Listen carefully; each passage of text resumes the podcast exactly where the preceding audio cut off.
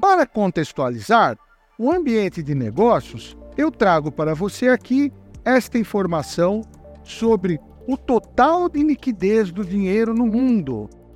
Este mapa mostra o Global Distribution of Total Wealth. Isso quer dizer o total da riqueza distribuída no mundo, com destaque para os Estados Unidos, com 145 trilhões de dólares, seguido pela China, 85 trilhões de dólares, o Japão, com 26 trilhões, seguida das economias europeias.